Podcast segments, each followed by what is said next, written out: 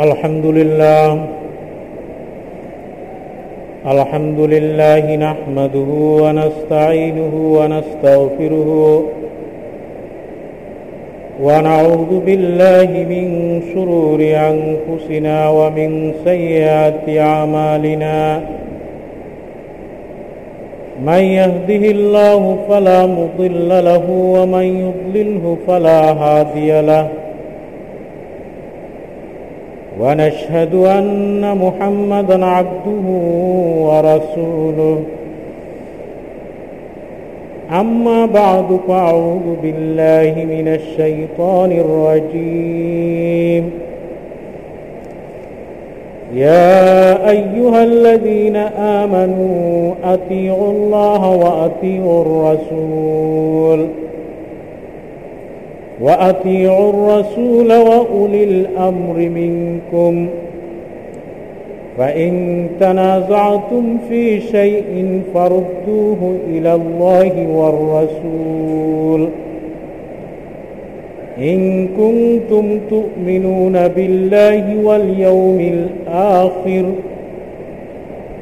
ذلك خير وأحسن تأويلاً. ألم تر إلى الذين يزعمون أنهم آمنوا بما أنزل إليك وما أنزل وما أنزل من قبلك يريدون أن يتحاكموا إلى الطاغوت وقد أمروا أن يكفروا به ويريد ويريد الشيطان أن يضلهم ضلالا بعيدا الحمد لله আল্লাহ রব্বুল আলমিনের অশেষ মেহরবানি যে আল্লাহ তালা আজকের এই মজলিসে আমাদেরকে পবিত্র কালামুল্লাহ শরীফের তফসির শোনার জন্য বসার তৌফিক দিয়েছেন, এই জন্য বলি আলহামদুলিল্লাহ।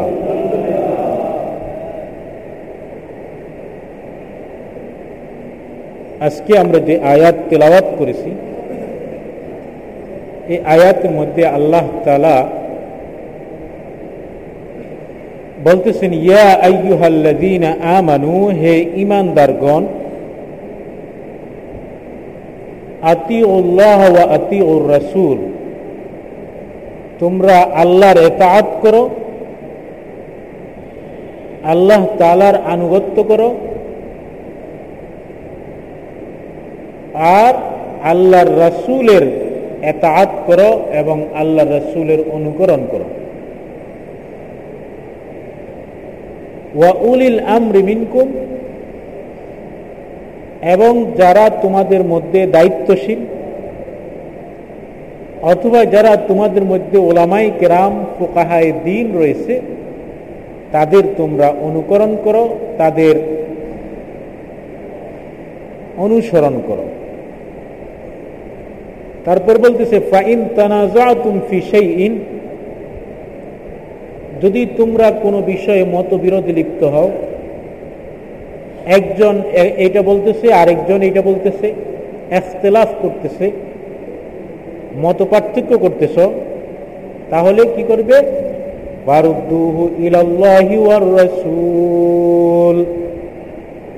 তোমাদের এই মত বিরোধকে সমাধান করার জন্য মত পার্থক্য দূর করার জন্য তোমরা নিজেরা বিবাদ না করে সেটা আল্লাহ এবং আল্লাহ রসুলের কাছে সপর্দ করো। তিনি যেই ফায়সালা দিবেন, আল্লাহ এবং আল্লাহ রসুল যে ফায়সালা দিবে, তোমরা সেই ফায়সালা মেনে নিবে।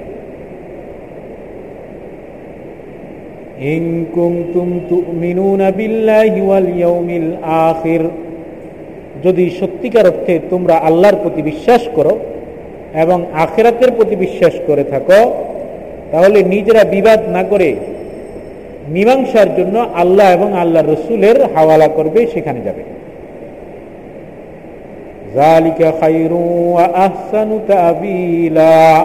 এটাই তোমাদের জন্য উত্তম এবং এটাই তোমাদের জন্য সুন্দর উপায় এবং সুন্দর ব্যাখ্যা। আয়াতটি অত্যন্ত গুরুত্বপূর্ণ। আয়াতের মধ্যে আল্লাহ তালা বলেছেন, হে ইমানদারগণ তোমরা আল্লাহ এবং আল্লাহ রসুলের এতাত করবে। ইমাম বুখারি রহিমাহুল্লাহ বলতেছেন, নুজিলাত ফি আবদুল্লাহ ইবনে হুদাফা ইবনে কাইস ইবনে আদি। এই আয়াতটি নাজিল হয়েছে আবদুল্লাহ ইবনে হুদাফা ইবনে কাইস ইবনে আদি সম্পর্কে। রসুল্লাহ সাল আলী আসাল্লাম তাকে একটি যুদ্ধে পাঠাইছিল। তো যুদ্ধে সেনাপতির দায়িত্ব তার হাতে ছিল। তার যে সমস্ত সৈন্য ছিল, তিনি তাদের মধ্যে কোনো বিষয়ে একটা ত্রুটি দেখতে পেয়েছেন। কোনো কিছু দেখতে পেয়েছেন, যার কারণে ওনার মনটা খুব খারাপ হয়েছে। খারাপ হওয়ার পরে তিনি তাদের সবাইকে ডাকছেন। ডেকে বলেন আলাই সকাত আমারকুম রসুল্লাহ আসাল্লাম আন্তুতিউনি আল্লাহ রসুল কি তোমাদেরকে এই কথা নির্দেশ দেয় নাই যে তোমরা আমার কথা মানবে? আলু, বালা হ্যাঁ আমাদেরকে নির্দেশ দিয়েছে। তখন তিনি বললেন, তাহলে তোমরা একটা কাজ করো। আমি যা বলি, তোমরা তাই করবে। যেহেতু উনি সেনাপতি, উনি কমান্ডার, ওনার কমান্ড মানতে হবে। তোমরা লাকড়ি স্তূপ বানাও, লাকড়ি গোছাইয়া একটা স্তূপ বানাও। সবাই তাই করছে। এরপরে বলছে যে, এখন লাকড়ির ভিতরে আগুন জ্বালাও। সবাই তাই করছে, আগুন জ্বালাইছে। এরপরে বলল কি যে, তোমরা সবাই এই আগুনের ভিতরে লাভ দিবে। যেহেতু উনি সেনাপতি, তার কমান্ড মানতে হবে। এখন যখন বলছে আগুনে লাভ দিতে হবে, ফাহাম্মাল কাউমু আইয়াদ ফুলুহা সবাই চিন্তা করল, যেহেতু সেনাপতি, তার কমান্ড আমাদেরকে মানতে হবে সবাই ইচ্ছা করল, ঠিক আছে, আমরা আগুনে লাভ দিব। এমত অবস্থায় তাদের মধ্যে একজন যুবক ব্যক্তি ছিল। সে বলল, ইন্নামা ফারর তুমিলা রসুল ইল্লাহি মিনান্নার আমরা আল্লাহ এবং আল্লাহ রসুলের উপর ইমান এনেছি এই জন্য যাতে জাহান নামের আগুনের থেকে বাঁচতে পারি। আগুন থেকে পলায়ন করে ইমান এনেছি শান্তির পথে। ইসলামে প্রবেশ করেছি নিরাপত্তার জন্য। সুতরাং আমরা কেন আগুনে লাভ দিব? আমরা বিষয়টি রসুল্লাহ সাল আলী আসাল্লামকে জানাব। আল্লাহ রসুল সাল্লাহ ইসলাম যদি বলে যে হ্যাঁ তোমরা আগুনে লাভ দাও, তাহলে আমরা আগুনে লাভ দিব। এই কথা যখন বলছে, তারা সবাই ফারাজাউ ইলা রসুল ইসলাম রসুল উল্লাহ সাল আলী আসাল্লামের কাছে আসলেন আয়সা বললেন, ইয়া রসুল আল্লাহ আমাদের এই সমস্যা যে আমাদেরকে বলতেছে আগুনে লাভ দেওয়ার জন্য। আল্লাহ রসুল সাল্লাহ আলহাম বললেন, লাউ দাফাল তুমুহা মা তুম মিনহা আবাদা। বলছো, যদি তার কথা অনুযায়ী তোমরা আগুনের ভিতরে প্রবেশ করতে তাহলে আগুনের জলে তোমরা স্থায়ী হয়ে যেতে আর কখনো এই আগুন থেকে বের হতে পারতে না। বলেন যদি কোনো মাখলুকের এতাত করতে হয়, তো সে যদি কোনো ভালো কাজের আদেশ দেয়, সেটা তুমি মানবে। যদি কোনো খারাপ কাজের আদেশ দেয়, সেটা তুমি মানবে না। সুতরাং আগুনের ভিতরে ঝাঁপ দেওয়াটা এটা ভালো কাজ ছিল না। সুতরাং এইটা মানা এটা মানা তোমাদের জন্য জরুরি ছিল না। যদি তোমরা তার কথা অনুযায়ী আগুনে চলে যেতে, তাহলে তোমরা কিন্তু এই আগুন থেকে আর কখনো বের হইতে পারতে না। আল্লাহ তালা এই আয়াত নাজিল করলেন তাদের সম্পর্কে। বললেন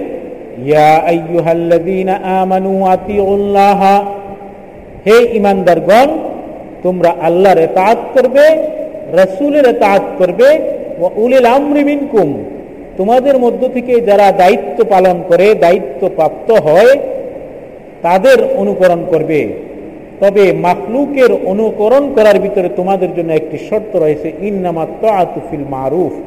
যদি সেই ব্যক্তি তোমাদেরকে কোনো ভালো কাজের আদেশ দেয়, তাহলে তোমরা মানবে, আর যদি খারাপ কাজের আদেশ দেয়, তাহলে সেটা প্রত্যাখ্যান করবে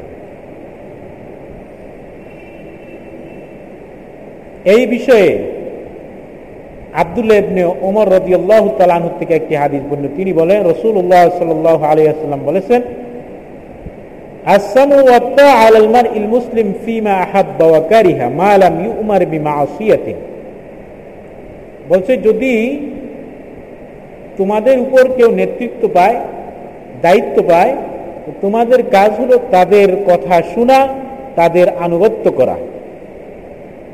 এতে তোমার পছন্দ হোক বা না হোক, তবে সত্য হলো, যতক্ষণ পর্যন্ত সে কোনো নাফরমানি আল্লাহর কোনো অবাধ্য আদেশের বিপক্ষে আদেশ না দিবে। যদি আল্লাহর বিরুদ্ধে কোনো আইন, কোনো নির্দেশ তোমাদেরকে দেয়, তাহলে তোমাদের জন্য সেই নির্দেশ মানা এবং সেই আইন মানা সেটা কিন্তু জরুরি নয়। আল্লাহ রসুল সাল্লাম বলছেন ফাইদা আমার বিমা যদি তোমাদেরকে কোনো খারাপ কাজের আদেশ দেয়, অন্যায় কাজের আদেশ দেয়, তাহলে ফালা সামাওয়ালা আতা তাহলে কিন্তু তোমাদের জন্য কোনো তার কথা শুনতে হবে না এবং তার কথা মানতেও হবে না।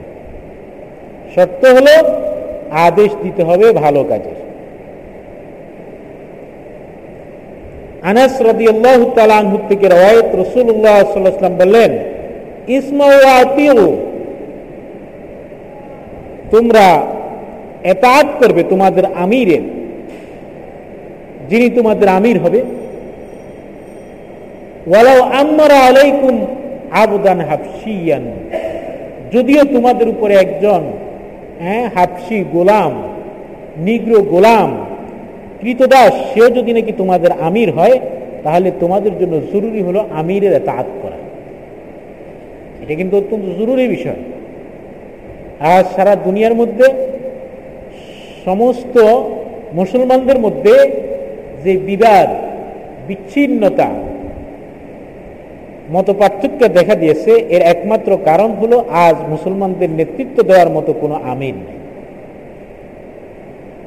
আল্লাহ তালা অন্য আয়াতের ভিতরে বলছে, যখন তোমরা পরস্পর বিরোধ করবে, যখন তোমরা একে অপরের বিপক্ষে কাদা ছুটাছুটি করবে নিজেরা যখন ঐক্যমতে পৌঁছতে পারবে না, তাহলে ফাতাজ হাবারি হুকুম, তোমাদের যে শক্তি, তোমাদের যে সূর্য বীর্য তোমাদের যে অস্ত্র ছিল, সেটা কিন্তু আল্লাহ তালা তুলে নিয়ে যাবে যেটা চলে যাবে। আজ সারা দুনিয়ার মুসলমানদের উপরে কাফের, মুশ্রেক, ইহুদি, খ্রিস্টান এভাবে নির্যাতন করতেছে। একমাত্র কারণ হলো মুসলমান আজ নেতৃত্ব শূন্য মুসলমানদের আজকে নেতা নাই। হ্যাঁ? অথচ আল্লাহ রসুল সাল্লাহ আলহি আসাল্লাম বলতেছেন রসুল্লাহ সাল্লাহ আলাইসাল্লাম যে, মান ইয়াদান মিন তাআতিন লাকিয়া আল্লাহ কিয়ামা লা হুজ্জাত লাহ, ওয়া মান ওয়া লাইসা ফি উনুকিহি বিআতুন মাতা মিতাতান জাহিলিয়াতান। বলতেছে যে, যদি কোনো ব্যক্তি মারা যায়, অথচ তার সে কোনো আমিরের আনুগত্য করে দুনিয়াতে জীবন যাপন করতে পারে নাই। হ্যাঁ? তাহলে তার মৃত্যু কি হবে? মা তামিতান জাহিলিয়াতান তাহলে তার মৌত হবে জাহিলি মৃত্যু। হ্যাঁ? এই জন্য মুসলমানদের জন্য আমির জরুরি। কারণ হাদিসের ভিতরে এসেছে যখন কোনো ব্যক্তি এক জায়গায় তিনজন ব্যক্তি একত্র হবে তো তাহলেও তার মধ্যে একজন আমির হওয়া চাই। অন্যথায় মুসলমান হ্যাঁ, মান ফিন্নার। যে ব্যক্তি আল্লাহ জামাতবদ্ধভাবে থাকবে না, জামাতের বাহিরে থাকবে, তাহলে সুজদা ফিন্নার ওই ব্যক্তি জাহান নামের ভিতরে চলে যাবে। এই জন্য মুসলমান আজ নির্যাতিত, মুসলমান আজ অপমানিত, লাঞ্ছিত। কেন? আজ মুসলমানদের নেতৃত্ব নাই। কেউ কাউকে মানতে রাজি না। প্রত্যেকে বলে, আমি আমি, আমার নেতৃত্বে সবাই একত্রিত হবে। হ্যাঁ? তাহলে তিনি আমির হবেন। না হলে তিনি আমির হবে না কারও নেতৃত্ব সে মেনে নেবে না। অথচ আল্লাহ রসুল সাল আলী আসাল্লাম বলেছেন যে, তোমাদের উপর যদি নাকি একজন হাফসি গোলামকেও আমির হিসেবে নিযুক্ত করা হয়, তাহলে তোমাদের কাজ হলো সেই আমিরের আনুগত্য করা। তাহলে আয়াতের দ্বারা আমরা একটি জিনিস বুঝতে পারলাম। এক নম্বর হলো, এতাত হবে একমাত্র আল্লাহ এবং আল্লাহ রসুলের। আর দ্বিতীয় এতাত হলো উলিল আমরি মিনকুম। এখানে বলেছে যে উলিল আমর তোমাদের মধ্যে যারা দায়িত্বশীল, যারা শাসক, যারা নেতৃত্ব দিচ্ছে, শাসন করছে, যারা সমাজ পরিচালনা করছে, তাদেরকে তোমাদেরকে মানতে হবে। তবে শর্ত হলো যতক্ষণ পর্যন্ত তারা আল্লাহ, রসুল অথবা কোরআন ও হাদিস অনুযায়ী ফায়সালা দিবে, ততক্ষণ পর্যন্ত তুমি মানবে। যদি তারা কোনো অন্যায় কাজের জন্য আদেশ করে, যদি তারা কোনো ইসলামের বিরুদ্ধে কোনো কাজের জন্য আদেশ করে, তাহলে সেটা কিন্তু মানা জরুরি নয়। কারণ রসুল্লাহ সাল্লাহ আলিয়াল্লাম বলেছেন ইন্নামাত্ত আতুফি মারুফ। হ্যাঁ আনুগত্যতা এতাত হলো ভালো কাজের মধ্যে। এরপর বলতেছেন, ফাইন তানাজাতুম ফি শাইইন ফারুদ্দুহু ইলাল্লাহি ওয়ার রাসূল। একটি কথা মনে রাখবেন, আজ মানুষ বলে থাকে যে, আজকে সারা এক এক মাওলানা, এক এক মুফতি, এক এক আলেম, এক এক রকম ফতোয়া দেয়। মানবো কোনটা? কি বলেন, বলে কিনা? বলে যে আমরা অনেক বিভ্রান্তিতে আছি, আমরা কোনো সমাধান পাচ্ছি না। হ্যাঁ সমস্ত কিছুর মূলে হলো আল্লাহ তালা বলছেন, ফাইন তানাজাতুম ফি ইন যদি তোমরা মানুষের মধ্যে কোনো বিষয়ে মতবিরোধ দেখতে পাও, কোনো বিষয়ে মত পার্থক্য দেখতে পাও, এক একজন এক একটা বলছে, তাহলে কি করতে হবে? রাসূল। তাহলে সেটা কোরআন এবং হাদিসের উপরে সেটাকে নিয়ে যেতে হবে। ওইটা হলো কষ্টিপাদর যদি তোমরা আল্লাহ এবং আল্লাহর রসুলের প্রতি এবং আখেরাত দিবসের প্রতি বিশ্বাসী হয়ে থাকো। বলে যে, হুজুর, আমরা তো এত কোরআন হাদিস বুঝি না। ডাক্তার আপনি চিকিৎসক নয়, কিন্তু রুগী। আপনি কি ডাক্তার কাছে যান না? কি বলেন, যান কিনা? আপনি যখন ডাক্তারের কাছে যান আপনি চিন্তা করেন, খোঁজ নেন যে কোন ডাক্তার ভালো। দেশে অসংখ্য ডাক্তার আছে। কোন ডাক্তার এক কাছে গেলে যে প্রেসক্রিপশন দিবে, যে ওষুধ দিবে, আরেক ডাক্তার আরেকটা দিবে। এটাই তো এরকম হয় নাকি বলেন? তাই বলে কি কেউ আজ পর্যন্ত ডাক্তারের কাছে যাওয়া বন্ধ করছেন? বন্ধ করেন নাই। কেউ সবাই কিন্তু চিন্তা করতেছেন যে হ্যাঁ ভালো ডাক্তার যে তার কাছে আমার যেতে হবে। ভালো প্রেসক্রিপশন যে লিখবে, তার কাছে আমার যেতে হবে। এরকম আপনি বুদ্ধি বিবেচনা করে আপনার দুনিয়ার যে কোনো সমস্যাগুলি আপনি সমাধান করে থাকেন। কথা ঠিক কিনা? আপনি ব্যবসা করেন, কোন মাল কিনলে লাভ হবে, কোন মাল কিনলে লস হবে? কোন ইনপোর্টার থেকে মাল কিনলে আমি লাভবান হতে পারব, কোন ইনপোর্টার সৎ, কোন ইনপোর্টার অসৎ? এগুলো কি যাচাই করেন না? এগুলো যাচাই করে কি আপনার দুনিয়ার কাজ চলতেছে কি চলতেছে না? সুতরাং আপনি বলবেন যে না, হুজুররা এক একজন এক একটা মাসলা দেয়, আমি এই জন্য ইসলাম শিখব না, সহিটা জানব না, কোরআন, হাদিস শিখব না। এই বলে দুনিয়াতে হয়তো আপনি আলেম ওলামাদেরকে ধোকা দিতে পারবেন, মুসলমানদেরকে ধোকা দিয়ে নিজে হয়তো মুনাফিক হিসেবে দুনিয়াতে জীবন যাপন করতে পারবেন, কিন্তু আল্লাহর পাকড়াও থেকে আপনি রেহাই পাবেন না। কথাটা বুঝে আসছে? হুজুররা এক একজন এক এক মাসলা দেয়। হ্যাঁ মাসলা তো হুজুররাই দিবে। হ্যাঁ এরকম মাসলা দেওয়ার ক্ষেত্রে মত পার্থক্য এটি শুধু এখনকার যুগের কথা নয়, সাহাবাই গ্রামের যুগেও ছিল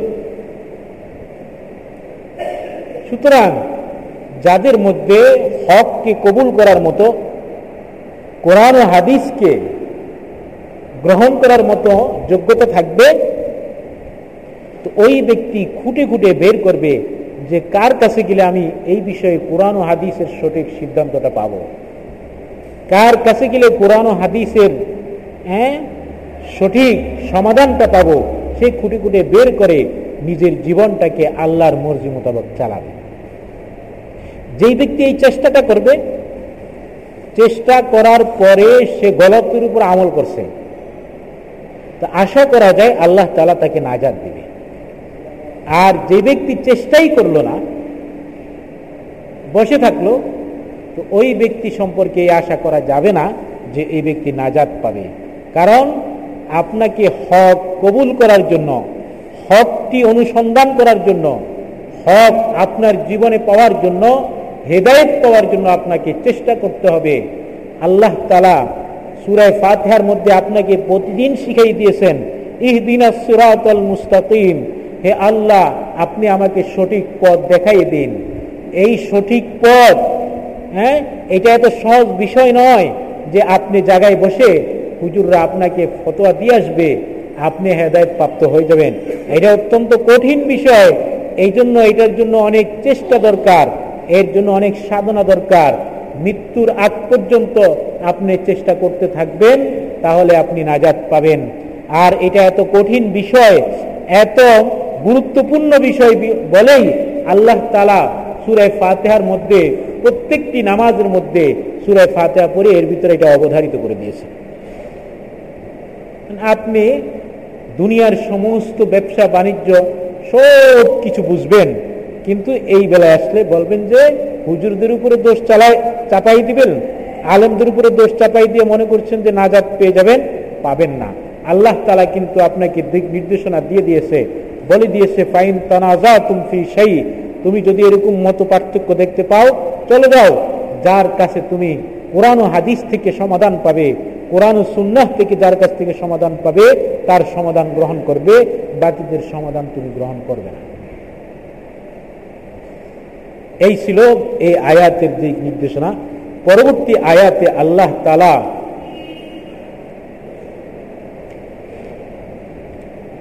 ألم تر إلى الذين يزعمون أنهم آمنوا بما أنزل إليك وما أنزل من قبلك يريدون أن يتحاكموا إلى الطاغوت এই আয়াতটি নাজল হয়েছে একজন আনসারি ব্যক্তি তার নাম তাফসিরে রুহুল মাহানিতে লিখছে বিশির।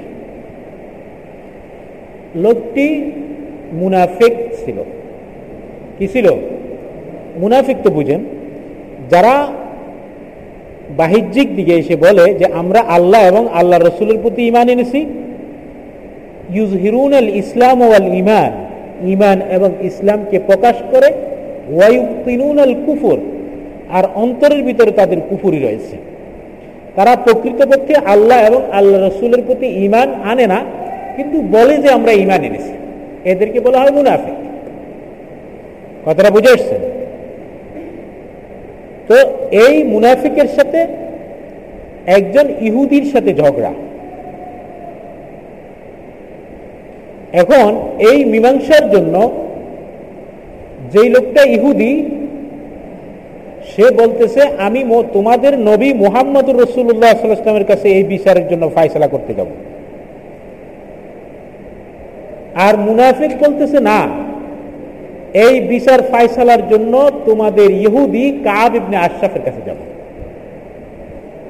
বিষয়টা অত্যন্ত রহস্যজনক। মুসলমান, সে বলতেছে, ইহুদির কাছে যাবে বিচার ফায়সালার জন্য।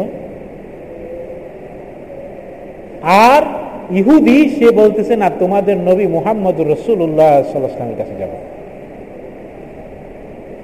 রহস্যটা হলো এই এই বিষয়টার মধ্যে ইহুদি হকের উপরে ছিল, ন্যায়ের উপরে ছিল।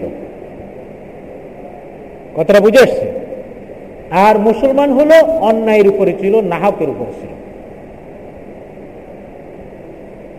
ইহুদি এই কথা বিশ্বাস করে যে মুহাম্মদুর রসুল্লাহ সাল আলহাসাল্লাম যদিও সে আমার নবী নয়, কিন্তু সে যেই ফায়সালা করবে, সে ন্যায় বিচার করবে, তাহলে ন্যায় বিচার করলে আমি উপকৃত হব।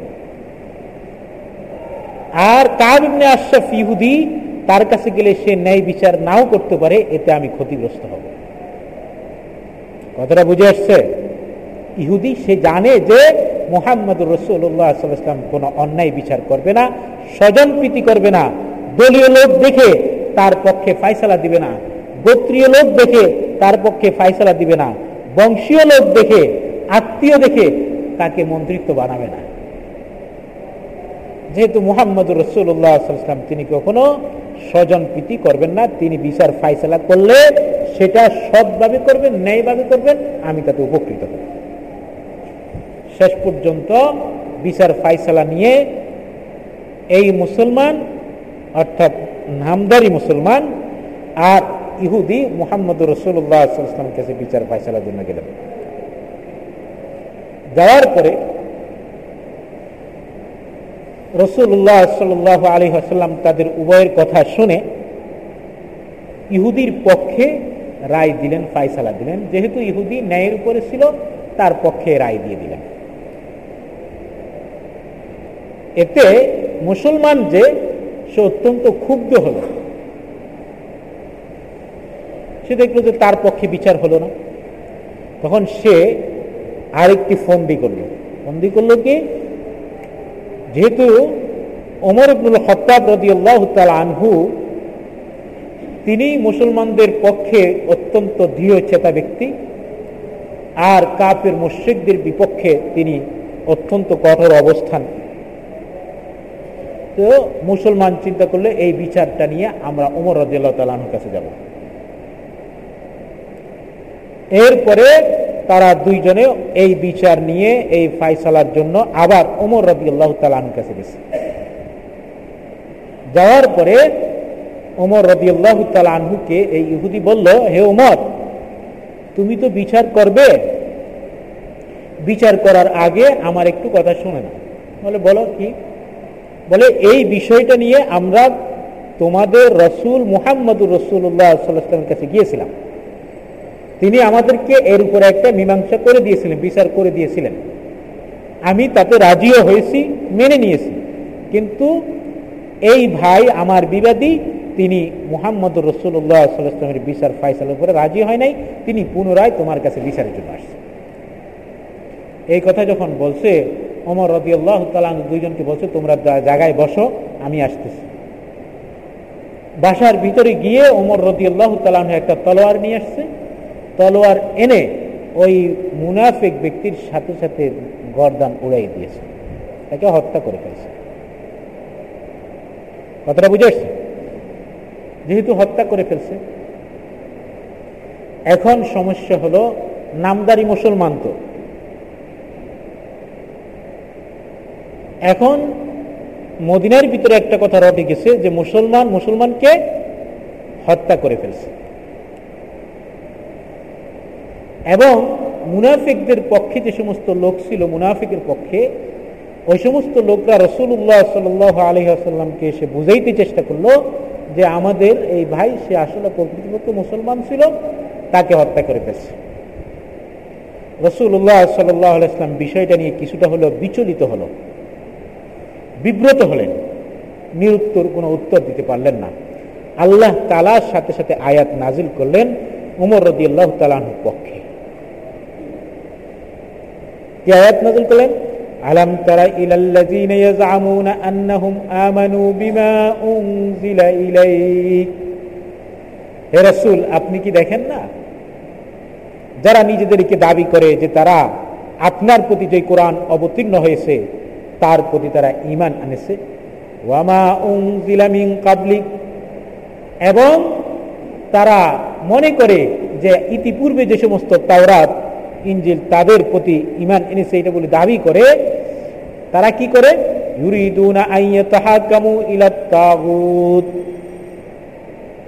তারা নিজেদেরকে ইমানদার দাবি করে, কিন্তু বিচার ফায়সালার জন্য শয়তানের কাছে যাইতে চায়। শয়তান মানে এখানে কাবেবনে আশরফ। আল্লাহ তালা কাবেবনে আশরফ এই ইহুদিকে কোরআনের ভিতরে শয়তান বলেছেন। কেউ কেউ বলেছেন তাগুত অর্থ হল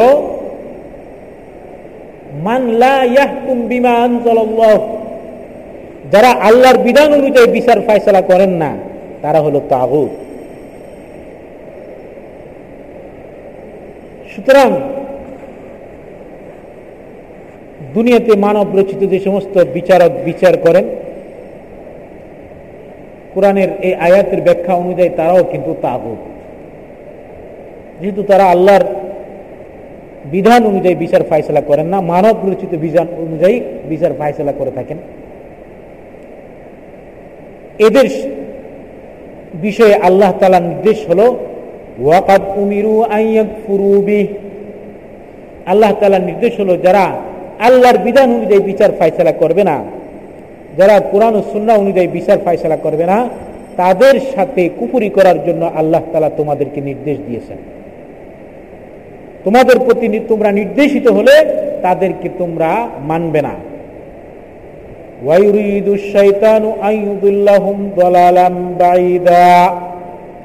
আর শৈতান এ তো মানুষকে গোমরাই করতে চায়, সে চায় মানুষকে টেনে ওই সমস্ত মানুষদের কাছে, ওই সমস্ত শৈতানদের কাছে নিয়ে যেতে, যারা আল্লাহর উপরে বিশ্বাস করে না, আল্লাহর বিধানের উপরে বিশ্বাস করে না, কোরআন ও হাদিসের উপরে বিশ্বাস করে না। আল্লাহ তালা আয়াতের মধ্যে স্পষ্ট করে দিলেন যে না, যারা আল্লাহ রসুলের ফায়সালার উপরে রাজি হয় না আল্লাহ রসুল একটা ফায়সালা দিয়ে দিয়েছেন। অথচ আল্লাহ রসুলের ফায়সালার উপরে যে ব্যক্তি রাজি হয় নাই, ওই ব্যক্তি কখনো সময় মুসলমান হতে পারে না। এই জন্য নিয়ম হলো আল্লাহ রসুল সাল আলহাসাল্লামের ফাইসালা, বিচার ফাইসালার উপরে আপনাকে রাজি থাকতে হবে। আপনি যদি এই বিচার ফাইসালাকে যদি না মানতে পারেন, তাহলে আপনার কোনো উপায় নাই। এই জন্য দেখেন, ইন্ডিয়াতে একটা ঘটনা হয়েছিল যে একটা মন্দির, ওই মন্দিরের জায়গার ভিতরে মসজিদ বানাইছে। মন্দিরের জায়গায় কি বানাইছে? এখন এই নিয়ে মুসলমানদের মধ্যে আর হিন্দুদের মধ্যে একটা বিরোধ। হিন্দুদের দাবি হলো যে এই জায়গাটা হলো মন্দিরের জায়গা। মুসলমানরা জোর করে এখানে মসজিদ বানাইছে। কথাটা বুঝে আসছে? আর মুসলমানদের দাবি হলো, না, এটা মসজিদেরই জায়গা। মুসলমানরা মসজিদ বানাইছে। তো বিষয়টা আদালতে গড়াইতেছে দীর্ঘদিন থেকে। তো একজন বিচারক ছিল হিন্দু। এখন বিচারকের জন্য তো বিচারক হিন্দু হোক আর মুসলমান হোক, সাক্ষী ছাড়া তো আর ফায়সালা দিতে পারে না। এখন সাক্ষীর জন্য কাকে বাছাই করবে? তো হিন্দু লোকটা একজন প্রবীণ, বৃদ্ধ মুসলমানকে বাছাই করলেন। বললেন যে, উনি সাক্ষী দিবেন এখন বিচার চলতেছে, আদালতে সাক্ষী উপস্থিত হয়েছে। এখন বিচারক যখন সাক্ষী গ্রহণ করতেছে প্রথমে মুসলমানকে জিজ্ঞেস করছে। বলতে যে, আপনি অনেক প্রবীণ মুরব্বী। এই জায়গার বিভিন্ন ঘটনা সম্পর্কে আপনার জানা আছে।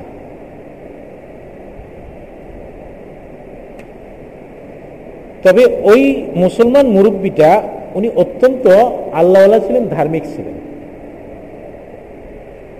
তিনি প্রথমে সাক্ষী দিতে যেতে রাজি হননি। তিনি বলছেন, আমি কখনোই কোনো হিন্দু মানুষের চেহারা দেখতে রাজি হব না। যেহেতু বিচারক হিন্দু, ওই আদালতে গিয়ে আমি সাক্ষী দেবো আর হিন্দু মানুষের চেহারা দেখব এটা আমি রাজি না। এই কথা যখন বলছে যে হিন্দু তাকে সাক্ষী বানাতেছে, তার অন্তর ভিতরে তার প্রতি ভক্তি, শ্রদ্ধা আরও বেড়ে গেছে। সে চিন্তা করছে যে এই লোকটা কত বড় ধার্মিক হতে পারে। যে অন্য ধর্মের লোকের চেহারা দেখতে চায় না। কথাটা বুঝেন নাই? তার প্রতি তার আরও বিশ্বাস জন্মিছে। তখন সে বলল, ঠিক আছে, আপনাকে আমি একটা কথা বলব। আপনি যখন আদালতে যাবেন, তখন আপনি সামনের দিক থেকে পিছনের দিকে হাঁটবেন। যাতে আপনাকে হিন্দু বিচারকের চেহারা আর দেখতে না হয়। কথাটা বুঝে আসছে? তো ওই লোকটি তাই করল যে আদালতে উপস্থিত হলো, কিন্তু পিছনের দিকে হাঁটল। পিছনের দিকে হেঁটে তিনি সাক্ষী দিলেন যে আসলে এই জায়গাটা হলো মন্দিরের জায়গা। মুসলমানরা শুধু শুধু বাড়াবাড়ি করতেছে। এই কথা বলে তিনি আদালত থেকে চলে আসলেন। বিষয়টা হলো, কথাটা মুসলমানদের বিপক্ষে গেছে। কি বলেন, বিপক্ষে গেছে না? যদি বলতো যে না, মুসলমানদের জায়গা, তাহলে মুসলমানদের মসজিদ তো ঠিক থাকতো। কথা গেছে মুসলমানদের বিপক্ষে। মুসলমানরা এই মামলায় আদালতে হেরে গিয়েছে, কিন্তু সত্যের জয় হয়েছে। কার জয় হলো? সত্যের জয় হলো। এই জন্য আল্লাহ রসুল সাল আলহাসাল্লামের আদর্শ হলো, কখনো সময় মিথ্যার জয় সেটা ইসলাম কখনো সময় পছন্দ করেন না। ইসলাম সবসময় সত্যের জয়কে পছন্দ করেন। বদর যুদ্ধে রসুল্লাহ সাল আলহি আসাল্লামের সাহাবি ছিল মাত্র তিনশত জন। প্রতিপক্ষের সংখ্যা ছিল মাত্র এক হাজারের মতো। এমত অবস্থায় মুসলমানদের একজন ব্যক্তি থাকা কত বেশি গুরুত্বপূর্ণ নয়? দুইজন মুসলমানকে কাফেররা ধরে ফেলছে। ধরে ছাড়ে না। তো তারা শর্ত দিছে, আমরা তোমাদেরকে এই শর্তে ছাড়তে পারি। তোমরা মুসলমানদের সঙ্গে যখন একত্র হবে, তখন কিন্তু আমাদের বিরুদ্ধে এসে যুদ্ধে লিপ্ত হবে না। তো ওরা দুইজন বলছে আচ্ছা ঠিক আছে, তোমরা আমাদেরকে ছেড়ে দাও আমরা মুসলমানদের দলভুক্ত হব, তবে তোমাদের বিপক্ষে যুদ্ধে আসব না। বাস, এরা ছেড়ে দিছে, কাফেররা ছেড়ে দিচ্ছে ছেড়ে দেওয়ার পরে যখন এরা মুসলমানদের দলভুক্ত হলো রসুল্লাহ ইসলামের দরবারে এসে যুদ্ধে অংশগ্রহণ করার জন্য যখন নামের তালিকা হচ্ছিল, তখন তারা বলল, ইয়া রসুল্লাহ আমরা কাফিরদের সাথে ওয়াদা দিয়ে আসছি যে আমরা যুদ্ধে অংশগ্রহণ করব না। কিন্তু আমরা যুদ্ধে অংশগ্রহণ করতে চাই। রসুল্লাহ সাল্লাহ ইসলাম বললেন, না। যেহেতু তোমরা তাদের সাথে কথা দিয়েছ, যুদ্ধে অংশগ্রহণ করা, করবে না, সুতরাং এই যুদ্ধে তোমাদেরকে তালিকাভুক্ত করা হবে। কথাটা বুঝেছেন? আল মুসলিম ইজা ওয়াদা ওয়াফা, মুসলমান হলো যখন ওয়াদা করবে, তো সেটা পূরণ করবে।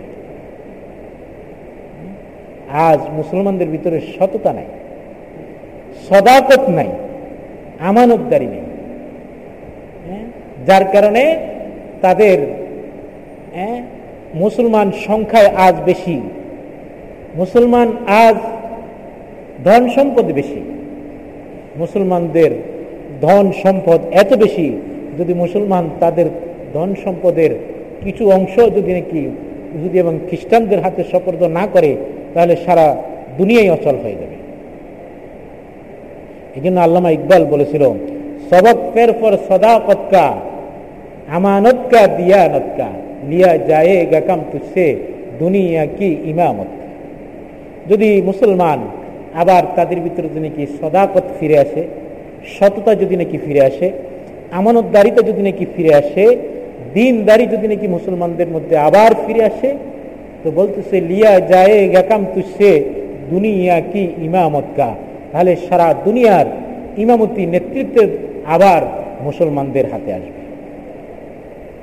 কি বলেন, কথা ঠিক কিনা? আল্লাহ তালা আমাদেরকে বুঝা এবং আমল করার তৌফিক দান করুন।